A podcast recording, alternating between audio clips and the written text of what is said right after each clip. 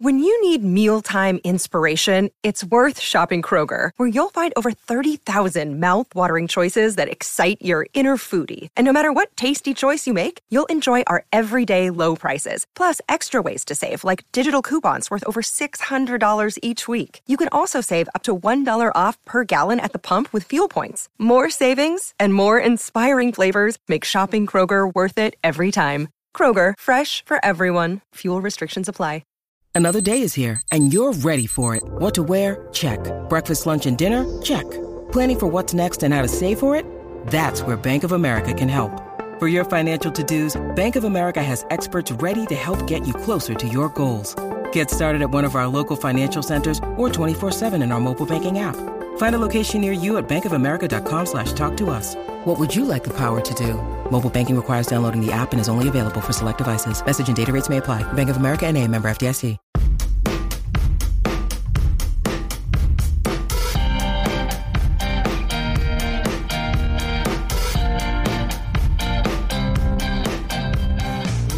The McCovey Chroncast, the San Francisco Giants podcast for SB Nation. I'm Brian Murphy, former managing editor of McCovey Chronicles, and with me is Doug Bruzzone, who writes about the Giants at giantsdoug.substack.com.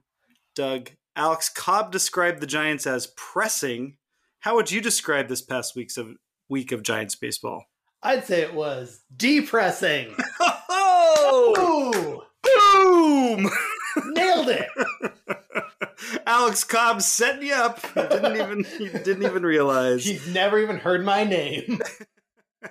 the Giants won a baseball game uh, right after we record this. I got to tell you, I, it did make my headache go away.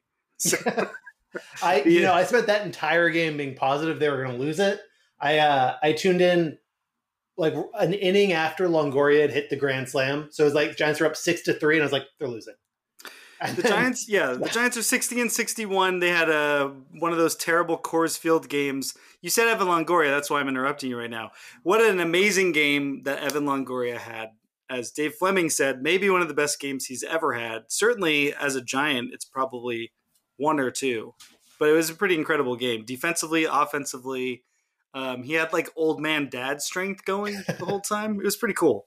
He did no. I mean, it was it was as good as he's ever played, as well as he's ever played. He he had a double that would have been a homer in any other park. He had a grand slam. He made an amazing defensive play in the ninth, and then he made the defensive play in the eleventh to win the game.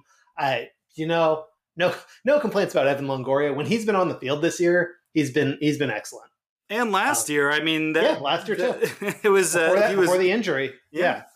Um, he's been, you know, I don't think he's coming back, but uh, stranger things have happened, and I, I guess I think he is. I think they're going to pick up the option. See, so then that's this is kind of teasing our second segment where we're going to kind of talk about the future. I think that's why every Giants fan is listening to a podcast right now, right? They're trying to figure out what's going on with the Giants right now and when's it going to stop. so, uh, like we saw the Giants have a five game winning streak to that that came to an end. Um, this is since our last episode. They had a five game winning streak that came to an end, and it morphed into uh, a five game losing streak. The playoff odds are down to under five percent. Um, you know, out of the seven game losing streak out of the All Star break, you know they're they're very far back in any playoff hunt. They don't really look very good uh, on one side of the ball. I th- or let's say there are four phases to the game. You got your starting pitching, you got your lineup, you got your defense, and your your bullpen. That's not technically how it breaks down. Pitching is usually glommed into one, but we we sure know that those bullpenners can't pitch at all. yeah, they're really they're bad. No, um, and the defense. No. I would say the defense has kind of gotten its shit together the last couple weeks. It's not terrible. Yeah, no, you don't. You don't notice them specifically losing games anymore um, which is a big improvement over the first several months of the season. So that's exciting. Uh, the the starting pitching has been good. You know, Alex Wood put up a stinker in Coors Field, but like, even with good starting pitchers, you'll occasionally get a bad performance. Yeah, I'm not. No, um, but the starting pitching, I think, has been good for the last couple weeks. And uh, going back to your to your boy Alex Cobb, I yeah, mean, yeah, he, has been pitching great. All the underlying numbers that you know the sabermetrics community really wants you to point to those have been solid all year and and i think to the point of the defense playing okay he's actually starting to help the giants are actually starting to win the games he's pitching a little bit more often so there's there's that going on Um, yeah, and he, he's doing the same things. It's just he finally has a competent major league defense behind him, and that's the only difference. I, I'm kind of dancing around here, but you know, there's there's basically the Giants have a ton of negatives that we could focus on. Um, another thing I, I want to focus on uh, that's negative before I get into a couple of positives, and then we'll go we'll go back to the the big issue, the horseshoe theory that we had discussed off air, Doug. That is one other thing. Uh, today was the Giants' twentieth win against the division team. They're now twenty and thirty-one against the NL West, which is a little bit better than thirty-eight percent of a win percentage. Um, their lowest winning percentage against the National League West over the last ten years uh, was 382, and that was in 2017 when they went 29 and 47. I was surprised to learn that in um, 2013, when they also had a losing record, they were actually 44 and 32 against the NL West. So really, except for like one of their worst seasons ever, and then let's not forget in 2018 when they had the worst September ever, what they still were able to go 500 against the NL West. This year has a potential to threaten their record, like ha- be one of their worst, if not worst, um, records against their own division. Um, I don't think that has everything to do with why they're not in the playoff hunt, but it certainly is an indicator that they're not very good this year. No, I mean that they've played I think four series against the Dodgers. They swept one and they they got swept in all the others. Yeah. So that's that's been a problem, you know, that the Dodgers are just too good. Um, Yeah. It's not it's not something that the league should allow. I think they should be broken up into at least three different teams, um, and that'll give us a nice even thirty-two. And then you have uh, eight divisions with four teams each, and you're welcome, baseball. I've just solved all of your problems. And Mookie Betts should have to play for all three of them. No, Mookie Betts gets uh, traded to Japan. Okay, that's better. Yeah. Okay, I like that better. Yeah. Um, yeah, that's good.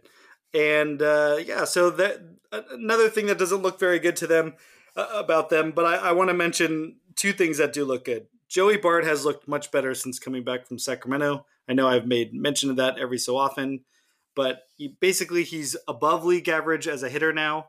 Um, I think the pitchers, the pitchers standing by him, they were doing that earlier in the season, and him being behind the plate really does make a difference. This is not like Buster Posey 2.0 right now, but it's important to to acknowledge that in a year where the entire farm system has not really progressed, right?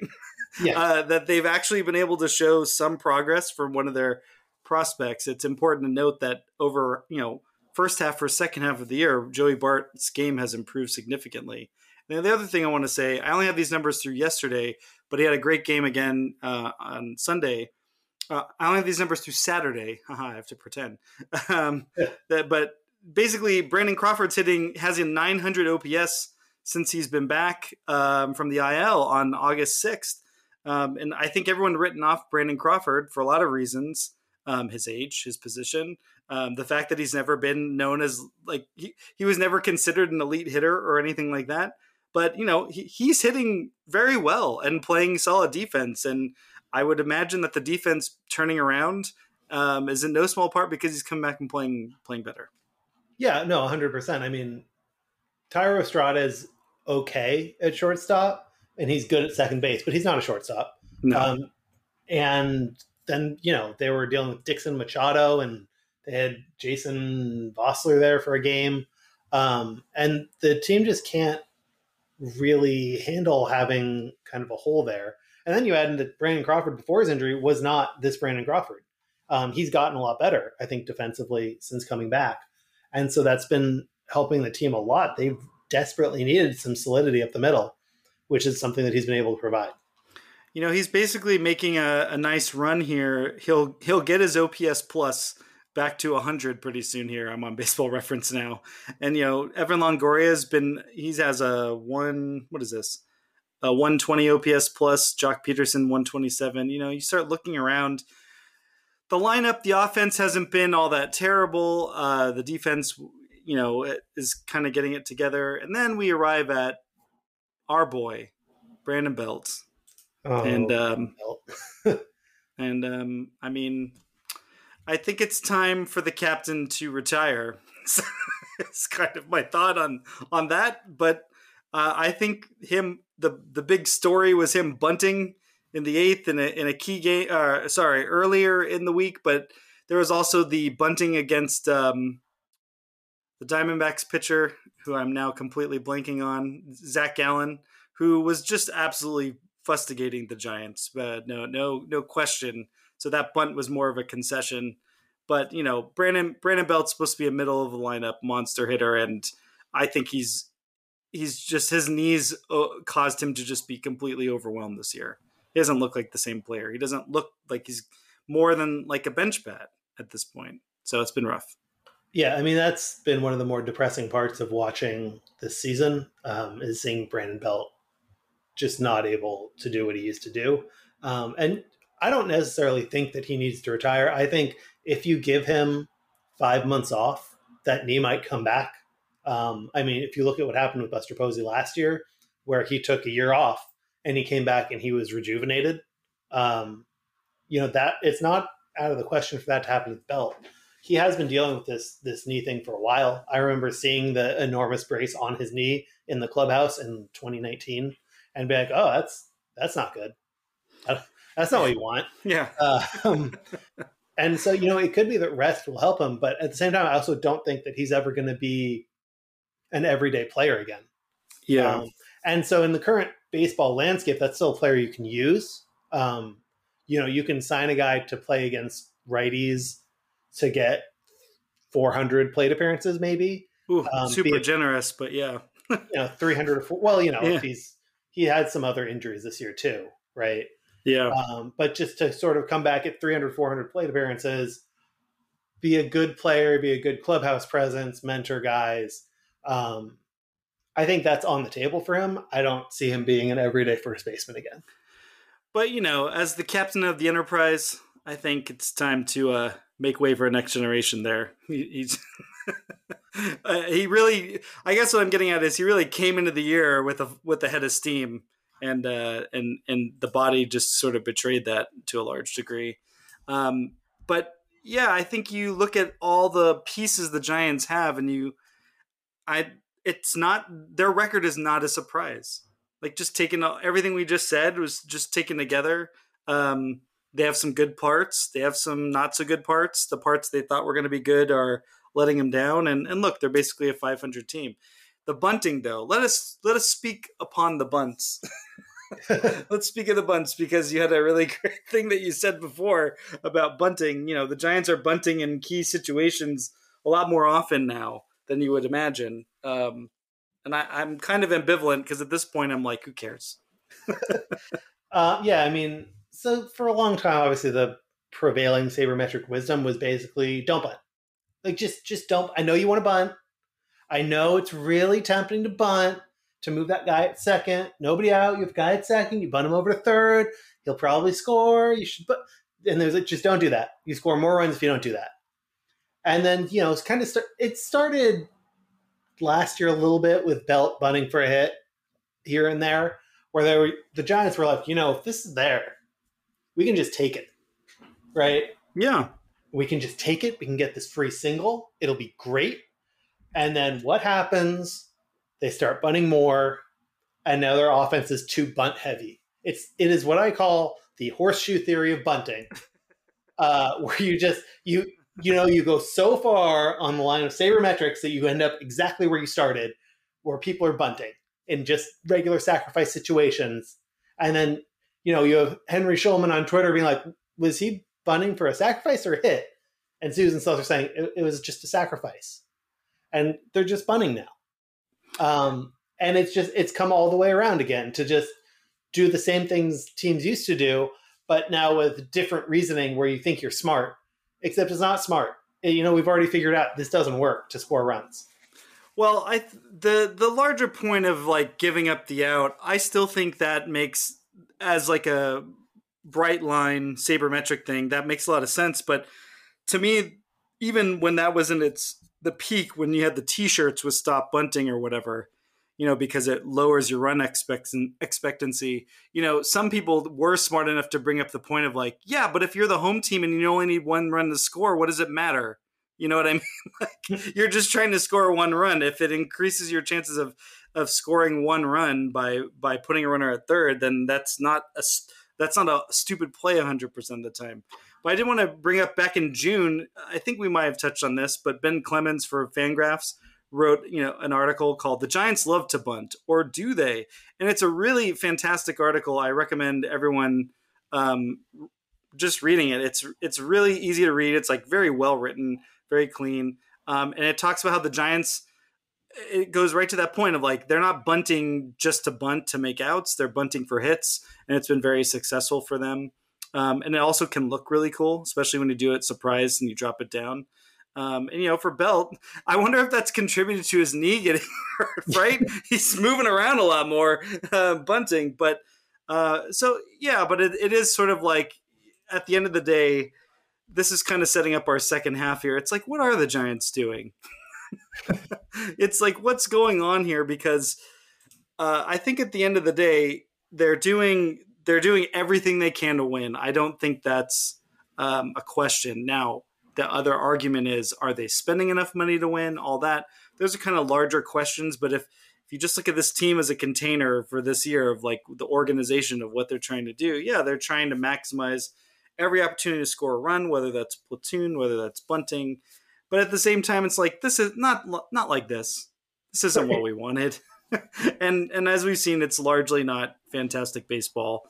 Um, and we're gonna get into this in the second in in a bit uh, about the future because you know the Giants basically didn't have a great week, um, really and they have a weird two off days this coming week. So there's going to be a lot of a lot of meat to chew on, and also they're going to probably be watching teams play a lot more games that can either help or hurt them in this convoluted playoff run.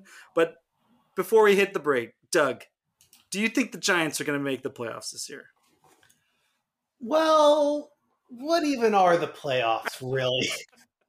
Webster's dictionary defines them as a money grab by Major League Baseball owners. Um, no, no, they're not going to make the playoffs. Yeah, they're.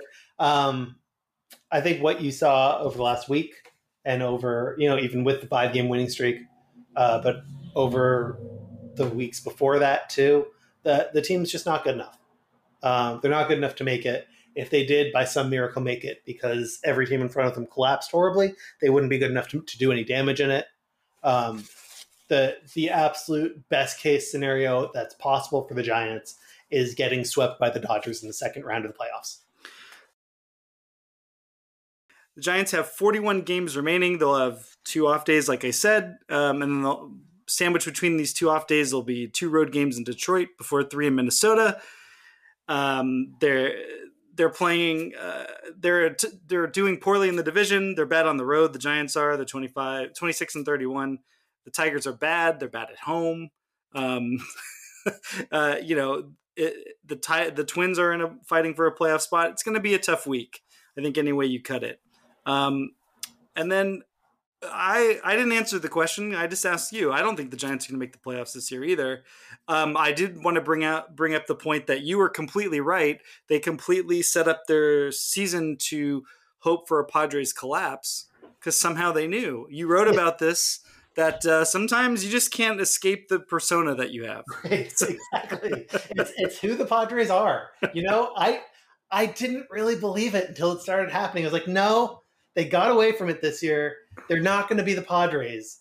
And then just little by little, you know, Tatis gets suspended. The team starts falling apart. Like no matter what AJ Preller does, he is still the general manager of the pod of the San Diego Padres. I don't think you mentioned this because you're like, okay, so Juan Soto, so Fernando Tatis's suspension essentially wipes out acquiring um, Juan Soto, and then you know they get Josh Hader, and that essentially wipes out their their bullpen situation.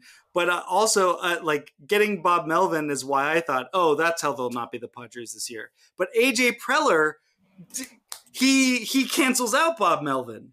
Yeah, no, because he's the boss. yes. So what the boss says goes. Yeah, we didn't think about that. No, so it's it's uh that was the maybe the Giants' way in here is, and if maybe the Giants play well this week, we did say last week that these next two weeks would decide right. the season. So theoretically, yeah, uh, yeah. five and zero oh coming yes, up. that's right. And then and... to set up a showdown with the Padres, you never know. But I did want to point out, like, why? Eh, okay, if we think the Giants are going to make the playoffs this year, and they don't look that great right now, then what are we watching for this year, and you know, even to some extent next year. Like, what, where are the Giants? Are, um, you know, and I think the team is kind of already trying to get us to think about next year. seeing a lot more Kyle Harrison and Casey Schmitt dap going on online. Um, Kyle Harrison, I think, has gotten two NBC Sports posts this past week, which is a little bizarre to me, um, as he's only newly in Double A. Casey Schmitt just got that promotion to Double A. Um, but like, what I think the other part of it is is um, there's nothing to really root for for next year. That's why they're trying to remind you that they do have prospects because the the the minor league season went sort of so badly and maybe it's coming around a little bit here at the end but all that really means is like well hopefully they all hit the ground running next year and maybe halfway through next year heading into the following season there will be some hope but um like this is another thing you wrote about, and I really do want to focus on this. So you really wrote about the what is the Giants' process right now? yeah, yeah and, I don't know. but the, it, there is a process. I think I think we can debate whether or not that's going to be effective. I mean, Doug wrote an article. Go check it out, giantsdoug.substack.com, and it's basically that the Giants are churning, churning, churning. They're just churning. the The process of the churn is the churn it's just getting guys. and if that guy doesn't work, get another guy. And that's it. There is just the churn. right. We're all we're all subject to the churn. Yeah, so I mean they've spent, you know, obviously since Farhan came aboard, but especially in the last month and a half, two months, they have just been going through guy after guy after guy after guy on the back of the 40 man to see I, I don't know what they're trying to see. You know, they're not really giving them time to evaluate. I I had this whole very long paragraph where I took like a month and a half of transactions and it was 150 words of just guy, them cutting guys who like would show up five lines later in the paragraph when they signed them. It was like, you know, oh yeah, 11 days after they signed this guy, then they DFA him. Why? I don't know. I don't know what they're accomplishing. I don't know what they're doing. You know, it's awful for the players. Didn't even get into that. That they're they have that the Giants basically make them uproot their entire lives and then make them do it again when they get DFA'd. Um, so I don't 100% know what the process is. I'm not sure what they're doing. They're trying to find, I guess, the next Mikey Yastrzemski, uh, Luis who, Gonzalez, Gonzalez, who their team undervalued. Um, but you know, the best players they found that way they've had at the beginning of the year. You know, Yastrzemski, Donovan Solano, um, uh, I mean, Gonzalez this year, Jakob Junis this year, LaMonte Wade Jr. this year. Those are guys they identified in spring training. Um, I, I, guess the one exception would be Alex Dickerson, who had that good, who was good, pretty good for a couple years um, before he fell apart. But even still, like they're better at identifying those guys. It seems like in spring training than they are during the year, and so it just feels like tinkering for the sake of tinkering. Like Farhan doesn't know how to not do it.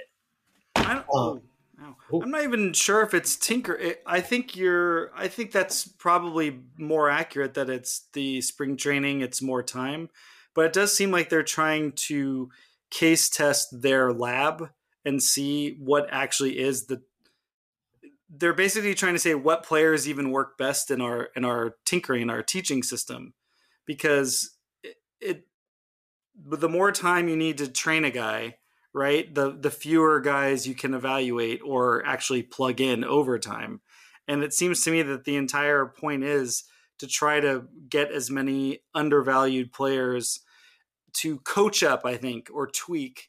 Uh, that that's what the tinkering is. What I think it's just you're trying to find guys with one or two good skills, or guys that are borderline on one or two good skills, and you want to see if you can technology them or coach them into being solid on, on in those skills because I think what's going on here is a realization that the Giants have the money to play with the big boys, but not the interest. And so, in order to get three or four, or let's be even more conservative, two or three really big free agents, they have to. They're going to have to actually overspend even above what the market might get them at their peak, just to land a couple of the guys they'd actually want who they know could help them. And so now Farhan Zaidi is looking at the team going like, well, if ownership's going to demand I get the Aaron Judges, how am I going to make this work with everything else? And I'm going to have to keep relying on finding my 25 or yeah, my 25 through 40 on the 40 man as being running through discards because I'm not going to be able to develop this many players who aren't going to make that much. That's what it seems like to me. I I think people aren't considering that the Giants are a desirable free agent destination. I, I don't think they are. I think 20 years of evidence suggests that unless you're like a starting pitcher, you're not. They're they're yeah, not. Yeah, I mean that's and you know you can work with that, right? If you can sign those starting pitchers, you can trade for or hopefully develop, right? Yes. Hitter. No, for And then, sure. you know, but yeah. it's it's not working out so well this year. I mean, I'll say I don't I don't even know that there's a ton of development coaching that they're trying to do. You know, if you pick up Aaron Fletcher and then DFA him four days later, like what what what what's the coaching there? You're like, hey, uh, do you want to try to learn a changeup? And he's like, no, shut up.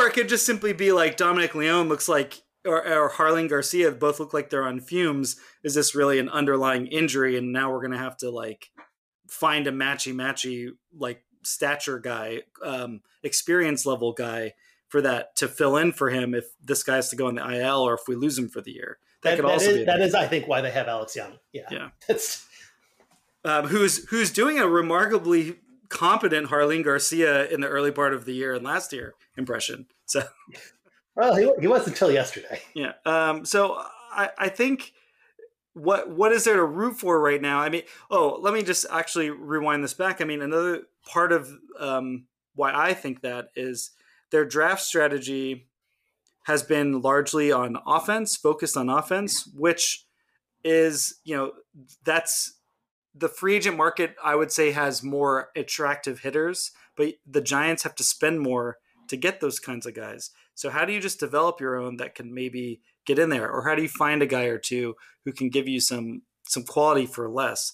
I think that's part of it. The other thing I wanted to say about all this, about this year, next year, is if you're a Giants fan, I think you should just sit back and go, we were sold a genius. So uh, this is not entirely a criticism of of him, and I, I think it's more I'm criticizing the lore, the the the cult that's built up around him. Because at the end of the day, Farhan Zaidi, he's just a man, and he's he's obviously very intelligent, very into baseball. He's very successful. At the end of the day, all he really is demonstrating to us is that demonstrating to me at least. I'll, I'll just leave it at myself.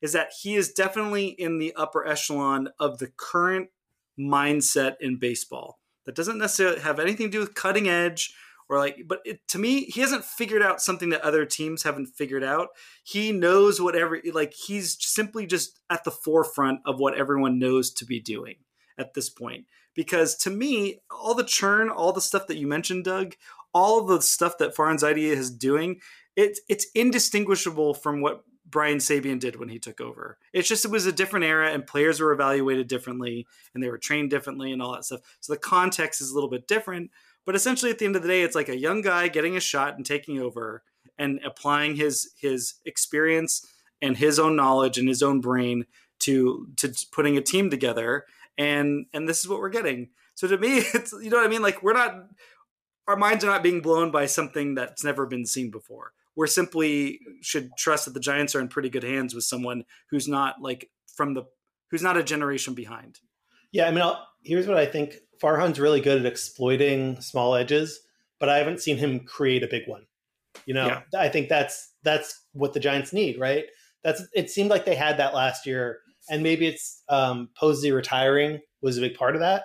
Where you know Buster Posey just by himself was a huge advantage for the team, especially the way he hit in 2021. Um, then they lost that, and he didn't have a way to replace it. But you know, we're not seeing the creativity to make the team much much better. We're just seeing that he's you know he, he's tinkering, he's pushing these tiny edges again and again and again, and maybe they'll get a win or two out, out of that. But if they're a 500 team, a win or two doesn't move the needle a whole lot. Yeah, and and at the end of the day, again, this is the same thing. What's indistinguishable for me is uh, from pre, from Brian Sabean or just any old baseball stuff that you grew up with. that unless the farm system develops Will Clark, Robby Thompson, you know, Brandon Crawford, Brandon Belt, whatever generation of Giants you want to go with, until they start developing their own players, they're not going to get very far. Yeah, I mean that was that was what Sabean did that was so incredible because um, that '97 team had nobody who was homegrown. Basically, I mean they Bill Mueller, who was a good player. Uh, Rich Aurilia basically counts. I mean they got him in a as a in a trade with the Rangers, but he was when he was like a ball. But I mean otherwise that entire team was free agents and trades. Um, yeah, and but now you're dealing with the situation where again Brian Sabean was probably at the forefront for his time, but now you're at a situation where you know every GM, even the dumb ones now, as few as they are, they're super stingy. You know what I mean? Like the idea that you're remaking a roster through one or two big trades, it, it's far fetched. It's just yeah. I mean, so they have to find a way. You know, you you have to find a way if you're a GM to to get that big advantage, to get that great player, and we haven't seen Farhan do that, and that really is his job. You know, he's tried a few times.